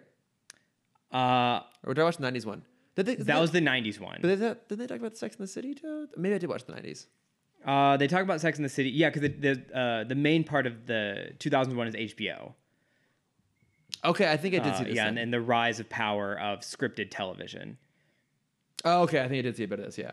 Uh, also, Mm-hmm. it's They May Be Giants. Okay. So, in Um, case you were wondering, Okay. So more importantly, Alita. I have literally like three pages of notes on this. I'm just gonna try and find the highlights. don't, don't feel the need to rush. Uh, But some, it's an amazing fucking movie, everybody. It's it's made for anime fans and only for anime fans. It's everything we've wanted. It's everything that I wanted. Fucking Dragon Ball Evolution to be. It's what I wanted. Ghost in the Shell. I mean, this was just this is the same plot of Ghost in the Shell, Okay. but done so much better. I assume you didn't see Ghost in the Shell. No. Good for you. yeah, I did not. It's bad. The action scenes are unbelievable. Um, yeah, like I said, it's the, it's the kind of anime, it's the kind of movie anime fans have been asking for.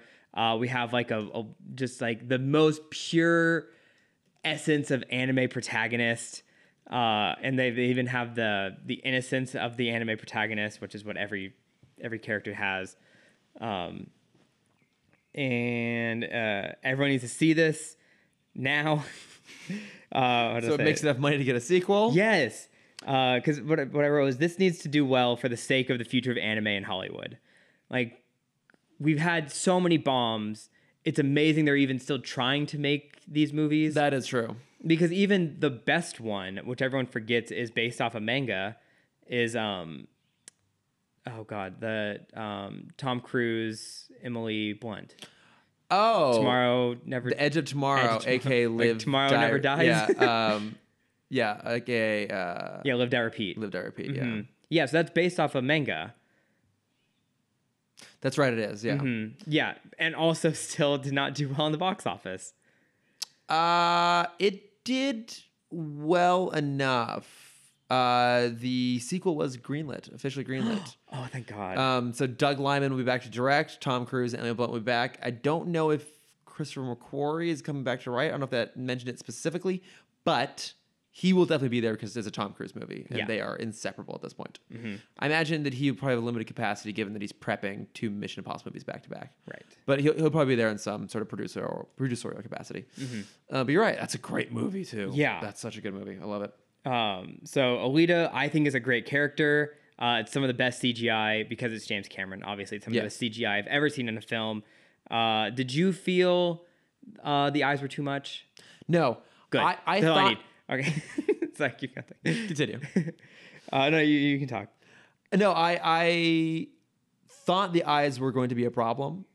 They were a little weird in the trailer, but I Mm-hmm. What's have the, to say, what's the, the phrase where robots are uncanny just- valley. Thank you. Yeah. Yes, um, I thought it was a little uncanny valley, but I have to say, in the movie, it did work. I Mm-hmm. think part of it is that uh, Rosa Salazar is fantastic Yes. in this. I think she is really, really, really charming. Um, does give a great performance. Like you, even though it's a CG character, you do emotionally connect with her. Yes. Um, and I, I mean, I think. because that's what good anime does. Well, I don't know if that has to do with it being an anime or not. I think that that character was well written. And the effects were excellent. I mean, because I was gonna say, like Thanos is another example of an all CG character that you actually connected with. You see the human in the performance. Um, Mm-hmm. You see the Brolin in there. You see so much Brolin. They say me Brolin. Yes. Uh, so me, like like most anime fans, we were a little worried when we got the PG thirteen rating. I love you're saying we. Yes, me. Speaking we- on behalf of the entire Yes, Chris. Weeaboo community. Thank you. Thank you for using my word. Weeb life is life. Uh, we were worried until she fucking drop kicked a woman's head into a wall, and you just saw the body fall. Remember that part? It's the first. It's the first big action moment when he pulls out the hammer, uh, and you find Oh. out the the woman is not a damsel in distress, but actually an assassin out to kill the dad. Oh, that's right. And then yeah, Alita comes and kicks her in the face. that's Um, right. All the cyborgs feel very unique, which is weird. Uh, Look, it, I agree with you. It has Yes. Mm-hmm. The design is amazing. The world building is great. yes, Um, like that. the fight sequences are unparalleled. No, the fight For me. sequences are gorgeous. Yes. They're very they are each distinct, they're fluid, you can follow along, they're cohesive. Anytime a fight sequence was happening, I loved that film. And as Yes. soon as they ended, it was the most boring movie I have seen in a long time. I loved it so much. I like was falling asleep between the fight sequences. Also, the love story is shit. Yes. So I will I will admit I felt like that was the most rushed and probably what has the most probably the most on the cutting room floor. So, should we just I think it's worth getting the spoilers on this. Yes. Okay. Yeah. Cuz that whole love story and again, I've never read the manga, Neither have I. never seen the anime. Neither have I. And you call yourself an anime fan. Hey, I'm a surface I'm a surface fan. You're a shallow weeaboo. Yes. Um, I can't I can't take that plunge, man. I'm not coming back once I do. you're a meh aboo. Don't I have been trying to get you to do that reaction. I've been forcing puns all episode. I finally got it. don't you fucking Finally dare. got it. Um, did, did you see? Yes, the- I saw it. yes, I fucking saw it. I think I posted on Instagram. Um, God, I hate you so much. That's Tim Talk, everybody. Thanks for listening. so, um, I, I've never seen these things, so I can't speak to what that love story was like in either of those other iterations. But here, that whole love story is so terrible. Now, I was starting to listen to the Empire spoiler special on Alita, and they were talking with John Landau, one of the producers on it, Cameron's longtime producer. And he was saying the idea with um, Diego? What's his So, name? Uh, w- when I was Googling it, I found out it was not what I thought it was. What's his name? It's not Hugo, oh, that's, it's Yugo. it's Yugo? It's Yugo. Y U G O. that's so dumb. Isn't that dumb? Yeah, okay. No, or Diego's Umbrella Academy, right? Okay. Also, Yeah. I was thinking of Diego from um, uh, Dora the Explorer. Oh, yeah. It's Go Diego Go. Yeah. Separate show, Chris. But I was thinking the characters in Dora the Explorer, though. But okay, so Yugo. yes. No, no, no. One, okay, I will. No, I'm, I'm going. You son of a bitch. He's he's gorgeous, and I was like, just just be on screen, take your shirt off, and not speak. Yeah. Terrible actor. Yes. I don't I I don't like to pick on I'm trying to get better about picking on people, but terrible actor. And just his whole story was dumb. Like they're going for the idea that he falls in love with someone who is a, a something that he and otherwise is totally abusive of. So he's going around like scrapping other cyborgs for parts, and he falls in love with them one, and that's the whole like dynamic. But I thought it was so dumb of like he's terrible. He's just flat out terrible. Like I get that she's born sexy yesterday, so of course this oh, guy this shows was up. such a, like, they didn't overly sexualize her. no, they, I don't. I don't think they really sexualized her at all. Actually, Right. Mainly because she was just face skin. just his face. But uh, uh, so, I mean, how do you feel that this stacks up amongst the born sexy yesterday tropes, though? Like, do you think that this was uh, sort went beyond and was able to like be better than that trope, or it fell flat in the middle of it? Um, it was it was the trope just without the the, sexualization. The trope without the trappings. Yes. Okay, Because I mean, the scene that a lot of fans continue to reference because it, it's I'm gonna say this this line a lot. It's very anime. Mm-hmm. Is when she tries chocolate for the first time. yeah, that's pretty bad. Uh, but you know, fans love it because that Yeah. that is the essence. Because I mean, Born Sexy Yesterday is huge, huge in in Japanese culture. Yeah. and especially Japanese entertainment. Um, like on such a scale, I, I I'm trying to think. I'm honestly trying to think of a show that doesn't have that as a trope, and nothing is coming to mind. Like every show has that. Yeah. with at least one It- character. It's all in there. But now I'm, I'm trying to remember. I feel like at no point though does Yugo have to save her. right.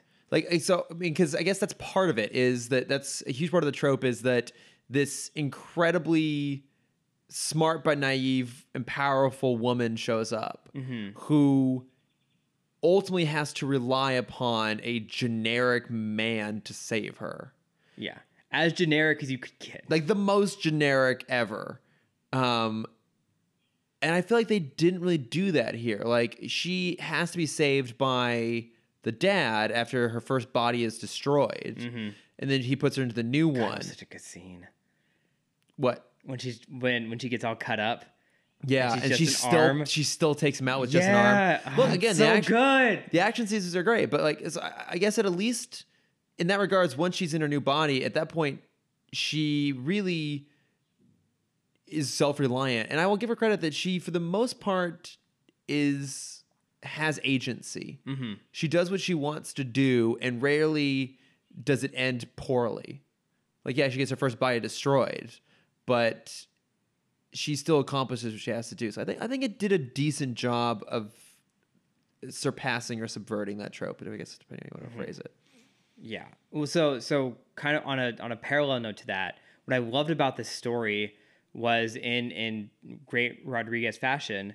Um, this is a sci-fi story that focuses on such a small scale thing. Yeah, Um, yeah, okay. Like it, it only affects a handful of people. in a very big world. Yes. Because the big event, you know, the big bright, bright blue light from the sky coming down event happened 300 years ago. Yeah, And so now it's just reacting to it. like I I was intrigued by the history. Like I want to know more about what happened. And I have a question about that in a second. Okay, like I want to know more about that. I, uh, but I thought, you know, we've seen a lot of this sort of stuff before. It was like Elysium was like the same thing. It's like, oh, it's this like shitty downtrodden place, and everyone wants to go up there, Mm-hmm. but we also never really see that city, so we're not sure why everyone wants to go. And it's also just kind of a, a hollow motivation, right? Like that's Hugo's whole thing is that he wants to go up there, and he keeps doing terrible things to do it, but because we're not sympathetic of why he's doing these things, Well, I mean, he's it's- just an it's- asshole. I mean, you don't have to you don't have to see it to feel the not urgency of it, but the the draw. Yes, it's it's just the it's the promise of it. It's the But- promise of everything is better. Like it's you know it's it's the commercial. It's the it's the advertising of it. It's Yeah. You your life down here sucks. You think it's okay, but it sucks. But- if you go there, it's going to be better. But I guess if- how we don't know. There- It's just gonna be better. But again, their their lives down in the city didn't seem that bad. Exact- I- There's that's why it's there's the advertising of There's a weird number of cybernetics there, like a lot of lost limbs. I'm not quite sure why, but th- we. It's from the very dangerous sport. Yeah, I guess that's it. That Well, was it it's, it's not razor ball. murder ball? No, that's a different thing. Uh, no, Doesn't matter. Murder ball is uh, Mad Max. No, I think there's actually a well, there's, there's rollerball, which is an actual movie. Doesn't matter. Which what's the one they play in Thunderdome? I've never seen Thunderdome. That might be Neither have mur- I. that might be Murder Ball. But like, look, we because I don't know. I just I never found the motivation to go home that compelling. I think I bought it a little bit more Jennifer Connelly's character. Mm-hmm. Um, but I just didn't really buy into it. And so when Alita goes, she goes to such great lengths to protect Hugo, even though he's terrible to her. And I just didn't like that they. He seems like he's gonna one him getting hunted down by the bounty hunters and the police was so weirdly manufactured and just uh, didn't work at all. Yes. Like that's one of those things that could be resolved with a conversation. It had This no guy was logical- cut in half. Maybe it was the guy without a sword did it. Yeah, the guy with exactly. the sword is telling us it's that guy. yeah and, like that didn't make any sense to me so okay we're gonna like go up into he wants to go up there whatever he gets hunted down he we think he's gonna die alita cuts off his head and like keeps him alive off of her own heart Yeah. and they give him a cyborg body and then he's so mad so then we've already kinda had- climbs up the yeah. he climbs up the, the the service tubes. We've already had a moment where he we lost him and then got him back and then lose him again. And I was Mm-hmm. Yeah, like, that's the part of the movie that I I say I would have wanted in the sequel, but it's also like I also just didn't care enough. That's the thing is I n- like, I just never cared about him, and so I never cared about their dynamic. And I always thought that he he was always holding her, not holding her back, but she was making far too many sacrifices for him, and he wasn't deserving of it. And at no point does she ever really learn that lesson. She just still, even to the end, is like, "No, we'll be great." yeah. He's terrible. Well, it's so so. My my one of the points I want to make on this is um. Oh no, I wanted us to question first. Um. So with the world building, I think Weekly Planet brought this brought this up. Um. Instead of spending the first three minutes in films reading in sci-fi films specifically reading about the world in very slow title cards Yeah, would it be weird if when you walked into a theater they gave you like a little sheet of paper. Yes. You think it'd be weird? I would read it, but who else would? I would read it. I would- yeah. Outside of us, who would read it? I think if it became standard, uh, where like fans would like you would get lost if you didn't read this, or not lost, but you wouldn't. So the, I think the thing is, is it, it can't be a crux, not a crux. It can't be a necessity, but you will get more out of the movie if you read this card. But that already exists in terms of like tie-in comic books and novelizations and you know like Alien Covenant had those like prequel films they put out and stuff like that. You know, um, they did the same thing with Blade Runner 2049. It's like, yeah, there's always going to be additional material out there for real hardcore fans who are going to want to know more stuff going in or like prologues. Like, so so I think that's the difference though is is that stuff is for hardcore fans. If you give this to the casual moviegoer, that could turn them into a hardcore fan. I don't think so. I think the cash moviegoer is not going to read it. I think they'd be like, I'm here to see a movie. Why am I having to do homework? Mm-hmm. Like, that's not what that is, but that's how people will see it. That's what I just want to be rewarded for getting to the movie theater early, Chris. That's what the trailers are for. No, before the trailers, not those shitty commercials. So you just, you need entertainment before your entertainment? Yes, that's why I bring my sketchbook. God damn it.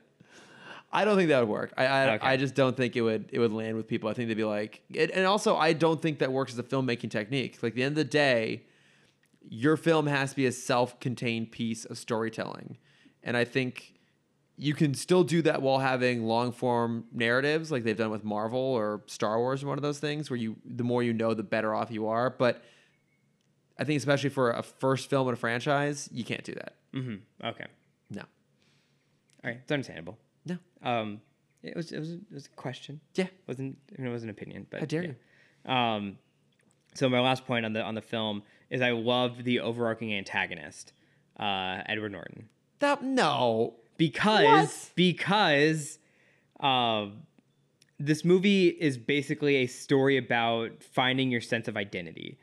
The first half of the movie is is Alita trying to figure out who she is. The second half is her trying to be comfortable with what she's found out. Um, And, so the villain of the movie is someone with no identity. No, no, no. Hold on. So the mom character, the Jennifer Connelly character, um, she also had a similar crisis of identity where after her daughter's death, she became she, she kind of walked down this dark path, um, and wanted to take on the persona of a Zol, a, Z- fuck Zol, Zolom. That's the word. Zoltan. Zoltan, Zolom, um, a Zolomite again. Uh, but then she was redeemed when she realized her identity rests in a mother figure and doctor figure. Um, does that make sense? Uh, and Yes. he's a good looming villain because with that being the point of the story, your villain is someone that can remove that identity. Is he has the he has the power to take away that sense of self and literally take over your body. Okay, yeah, I guess on a thematic level it works. I just The reveal, I didn't like the reveal. I'll say that. because it's not a reveal. It's not a Th- reveal. This isn't Weekly Planet. It's Yeah. not. It's, it's not a reveal. It's, just Edward it's- Norton. I didn't even realize it's Edward Norton. Same. I was like, "Wha- what? Yeah. I- he just looked like Michael Sheen in Tron Legacy, like the bartender. Yeah. whatever his name was, Um, Napoleon or something. Uh, yeah, I, I would have rather him stayed kind of a shadowy figure for now. I also I don't I think it's a very fine line to introduce a franchise villain and in the have last them- 30 seconds. Well, that, but it's like, look, Star Wars does it well because in A New Hope, it's Grand Moff Tarkin is the kind of one pulling the strings. Vader is the face of the antagonism, and then we are aware of the Emperor, mm-hmm. right? Never meet him, but what this movie does, what a lot of yes. clumsy franchise baiting movies will do, is the the s- the filmmakers know that eventually that's the villain we're gonna get. So they set them up in a way that really has nothing to do with this movie, and also it they divert attention away from the antagonist here. And I think it's weird to say this movie lacked antagonism because the sort of conflict antagonists, all the other like bounty hunters and cyborgs and stuff, is great Mm-hmm. actually. Like those again, I'll always say this: those fight scenes are incredible. But Mahershala Ali, as much as I love him, has like nothing. Yeah, to he do- was not great. He has nothing to do in this movie, and it was just kind of like he either he was unnecessary or Edward Norton is unnecessary. But both of them combined were especially unnecessary. Right. And so once you get past the point where it feels like the climax of the story, we have to go back and have her fight Mahershala Ali, and it was it just. I was mostly on board with it, especially until the end. But then it just it was getting real heavy into franchise baiting, and I was just like, Mm-hmm. I know. I I in my perfect mo- movie, it would have ended uh, like 30 minutes earlier. Yeah. Eh, like, I don't hate it. I love it. I, I didn't hate it, but I, I was really bored through a lot of it. I have to admit. Mm-hmm. That being said, I mean, there's a lot of things I found impressive about it, but I was pretty bored. I love it so much. I know you. I want to do. see it again. I know you. I do. need to give it more money I, uh, so I can keep watching it. but you said it broke even, right? Yes, as of recording this, they're at about 375 million. Okay, but it's still it probably needs it It needs a lot more. probably needs to hit what like six This seven hundred is for it. easily James Cameron's lowest grossing film. Well, I don't know if that's actually true because he's only a producer on it, That's true, yeah. um, and I forget what other stuff he's produced. Did he produce any of the other Terminators? Or w- did after 2 was he just I'm not sure what done? I- I- he was probably cr- i mean he would have to be credited um, both for creating the characters he may have had a i don't know what his title would have been on that what his credit would have been It w- he would have had something for writing and then probably an executive producer title if i were to just hazard a guess um, i don't think he's actively involved so i don't think he'd be a producer by contrast i think he's actually a full-on producer on the new terminator film Okay. because he's actively involved in on it in the same way he was actively involved in this and i think you see that like this clearly has his influence on it and i think when his influence is there it's it's strong but it's also a little boring Yeah, but but I love it. i'm glad you liked it cameron Thanks. Thanks for letting me Yes. talk about it for a f- a few minutes. i would actually be very curious what people thought about it because it, it is it is kind of a weird film and I, i've basically met people who either loved it or hate it so um, if you would like to tell us what you thought Yes. of Alita Battle Angel. If you'd like to tell us what you would think about being handed a pamphlet going into a movie, you can find us at Tim Talk Pod on Facebook, Twitter, Instagram, and Gmail. yes. Um, I am at Lordifer on Twitter and Instagram. I haven't posted shit in a long time. So I don't know what you're going to expect to find there, but probably nothing. Hey, Eh, it's fine. Oh, actually, wait, hang on. That's not true. Um, I did I cross post it, but I mean, I'm gonna self plug real fast. Get your mind out of the gutter, Cameron. Uh, new episode of Gay It Forward. Yeah, yeah, that's a that's you could promote that. Yeah. I don't see why you couldn't promote that. Um, yeah, we did an episode called New Year, New Queer. About two months into the year. Nice. this is Uh, about season three of Queer Eye. it is. Great. I I, did not watch the trailer for that. I've only seen like one episode of Queer Eye, anyways. Again, think I've also only seen one episode of Queer Eye. the fact that I am woefully ignorant of gay pop culture is, in fact, the whole point of the podcast.